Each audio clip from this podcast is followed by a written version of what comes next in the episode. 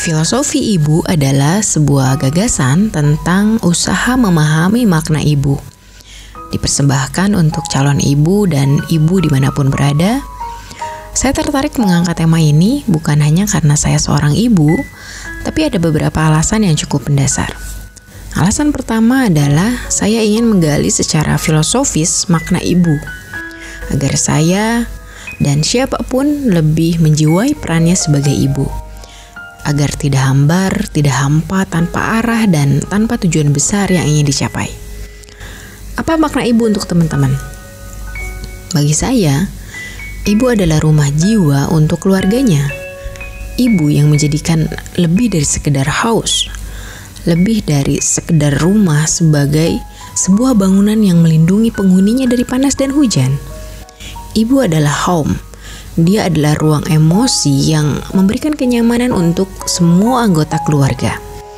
Ibu menjadi tempat pulang anak-anaknya dan suaminya, mengalirkan segala rasa setelah seharian di luar rumah, marah, sedih, bahagia, semua tercurah. Dan mereka akan mendapat energi baru meski hanya dengan sebuah pelukan untuk kemudian melanjutkan perjalanan mengitari bumi. Alasan kedua adalah saya ingin mengembalikan rasa percaya diri seorang ibu yang mulai tereduksi oleh perspektif yang mengecilkan perannya sebagai seorang ibu. Seolah-olah tugas ibu hanya meliputi tugas biologis, mengandung, melahirkan, menyusui. Ya, meskipun ketiga tugas itu luar biasa, tapi menurut saya, seorang ibu diciptakan Tuhan untuk melakukan lebih dari itu. Seorang ibu adalah epicentrum peradaban. Karena peradaban yang baik adalah komposisi dari masyarakat yang baik. Masyarakat yang baik adalah komposisi dari keluarga yang baik dan keluarga yang baik adalah komposisi dari ibu yang baik. Percayalah, saat seorang ibu menggenggam erat tangan mungil anaknya yang sedang belajar berjalan, lalu anak itu jatuh, bangun lagi, jatuh, bangun lagi begitu seterusnya sampai pada suatu ketika dia mampu berlari maka dia akan terus berlari mengitari bumi. Meskipun dia akan sering kali terjatuh, tapi dia belajar tentang cara terbaik untuk bangkit ya dari ibunya. Lalu apa yang bisa dilakukan oleh seorang manusia yang mampu berlari tanpa henti menggali potensi, tanpa pernah kehabisan energi, yang penuh harapan, yang tahu cara terbaik untuk bangkit, yang mengerti cara terbaik untuk beramal soli, dia akan menjadi umat terbaik. Dia akan menjadi khalifat fil art dan menjadi kebaikan bagi kehidupan. Betapa mengesankannya sebuah peran bernama ibu itu. Alasan ketiga adalah saya ingin mengetuk pintu kesadaran para ibu yang terjebak dalam perspektif kebanyakan orang ketika mendefinisikan makna apa itu ibu yang sempurna.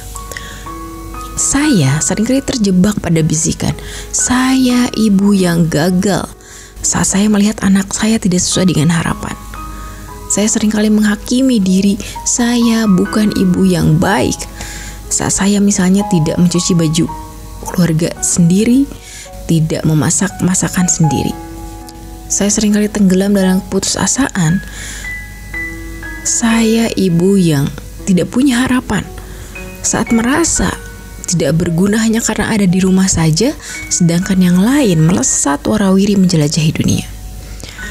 Sehingga ke semua pikiran itu pada akhirnya membentuk persepsi buruk dalam diri kita dan kita menjadi semakin tenggelam dalam keterpurukan karena definisi ibu sempurna terlalu tinggi, sedangkan kenyataannya kita terbang terlalu rendah.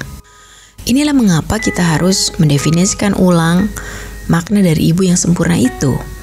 Ibu yang sempurna itu bukan tentang dia yang bisa melakukan segalanya tanpa bantuan siapa pun, bukan tentang dia yang tidak pernah menangis, bukan tentang dia yang tidak pernah mengeluh, bukan tentang dia yang tidak pernah berhenti bergerak, bukan tentang dia yang tidak pernah lelah. Ibu yang sempurna adalah ibu yang menerima dirinya apa adanya, yang menghargai perannya, yang mau belajar menjadi lebih baik di setiap harinya, yang mampu mengalirkan rasa bahagia, marah, dan sedih dengan cara terbaik. Bahkan selevel Maryam saja pernah merasa sangat putus asa saat merasakan betapa sakitnya kontraksi itu dalam kesendirian. Hingga Allah menghiburnya. Lalu, siapa kita? Kita manusia biasa yang penuh keterbatasan, namun dengan keterbatasan itulah kita ingin menjadi ibu yang baik. Mungkin Allah tidak akan menghibur kita dengan caranya yang sama kepada Maryam, tapi yakinlah Allah selalu punya cara untuk menghibur hambanya, bisa jadi melalui orang lain yang sudah lebih dulu menemukan cara terbaik untuk menghadapi kondisi terburuk. Inilah mengapa filosofi ibu hadir. Filosofi ibu akan melibatkan banyak ibu untuk bercerita, berbagi, mengalirkan rasa tentang bagaimana jatuh bangun saat menjalani peran sebagai ibu. Dan ini akan menjadi media untuk kita saling menguatkan, saling mengingatkan, dan saling menumbuhkan. Selamat menjadi ibu dengan versi terbaiknya. Semoga menjadi jalan kebaikan dan semoga bermanfaat.